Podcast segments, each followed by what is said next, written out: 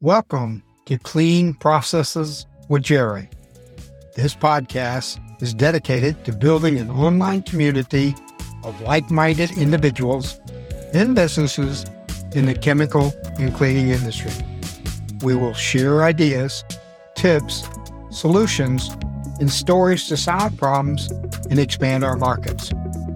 Please join me every week when we introduce a special guest that just might be you. I work with ChemStation of Boston, where I'm based in New England. I also run the blog Hospitality Cleaning 101. If you ever have questions, feel free to reach out and we'll answer on a future podcast if you like. At the end of the show, I will include my contact information. In today's podcast, we are having the holiday edition. See, no matter if you're selling chemicals, selling cleaning products, selling cleaning services, because the cleaning industry is so large, many people joining us today are from the different facets of it. But we have all one thing in common, and one thing that we all can work on to make ourselves better. It's not the new chemical that's coming out next year. It's called our mindset. And instead of looking for what someone might give me as a gift, I've had the seven reasons why you should give a book as a gift this holiday season. And I might have misphrased something when I said it doesn't come out with what you particularly want. This show's about what you're supposed to be giving away. But I have a story to tell, and it's actually about how I had asked for a book this holiday season. See, around the holidays, people are generally bombarded with advertisements and requests for many mm, so called materialistic things. While there's nothing wrong with receiving or giving material possessions, sometimes giving a gift that will last a little bit longer than one season is an excellent idea. I don't know about you, but at my house, there's usually a drawer or someplace in the closet that holds mm, such items that I've never used that always get tucked away. If you have that, then you know what I'm saying as the example. See, we want to give something that the recipient can keep and even return it, or what I should say, give forward to it as a gift. A book is the perfect example of such a gift. See, the other evening my stepdaughter called and asked me what I wanted for Christmas. I told her I'd get back to her the next night. And when I did, I asked for a book. You see, I have a couple newer ones here. I haven't even started yet, and I know that. However, I was reading on my Kindle a specific title and I wanted a hard copy, one I could touch and hold, and one that I could put notes in and tear off tabs and put little markers on it because it was full of reference material that I wanted to go back to one day. I didn't want to f- turn my Kindle back on to look for some a certain expression, a certain saying, a certain piece of reference. I wanted a hard bound book.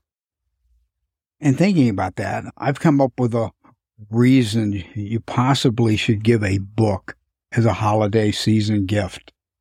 Number one, books make great conversation starters. Giving a book as a gift is a great way to start a conversation. It can be as simple as, Hey, I read this book and thought you might like it. From there, you can chat about what you liked about the book and what other people thought and so on and so on. Since there are books on every subject and every place known to man, it wouldn't be hard to find a book that you specifically was looking for.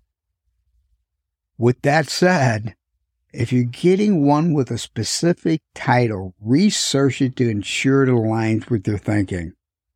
For example, The Catcher in the Rye has nothing to do with baseball. Number two, books help expand your mind. Going back to mindset. One of the best things about reading is that it helps broaden your perspective about the subject. By reading about different topics, you can learn new things and gain a new understanding of the world. Possibly your recipient is taking a trip or starting a new hobby. Reading is the habit of highly successful people.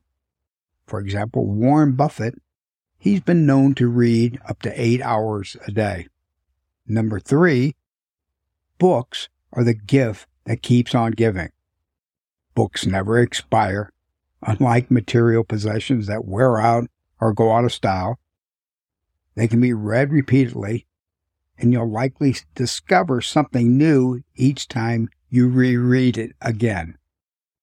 The writings of Mark Twain are as essential today as they were when I myself was younger. Number four, books make great gifts for any occasion. Could be equal to a class in college. If not, a couple books could equal a degree. Now, what is that current cost? Number six, books can change a life. Here are a few life changing books that may do the trick. Please allow me to share four of them. Number one, the Bible. This ancient book has helped shape the life of billions, that's with a B, of people over the centuries. It's a source of wisdom, comfort, and inspiration for many, and it can be a powerful tool for personal growth. And again, that goes side by side with mindset. Number two, the book Alcoholics Anonymous.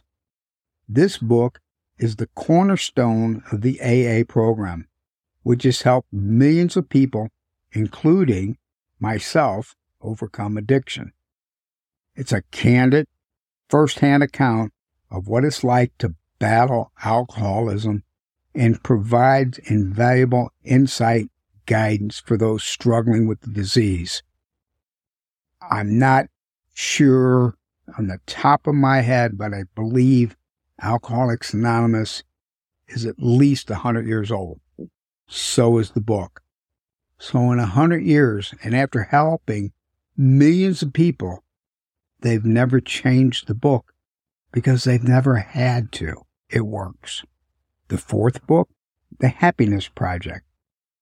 In this New York Times bestseller, author Gretchen Rubin talks about her year long quest to boost her happiness level. She learns what makes her happy through the series of small, achievable goals. The fourth book, The Wellness Warrior. It's drawing on Adrienne Lee battle with cancer. She offers an approach to staying healthy, happy, and vibrant. With a focus on nutrition, anxiety, and sleep, Lee's book is guaranteed to inspire you to live a better life.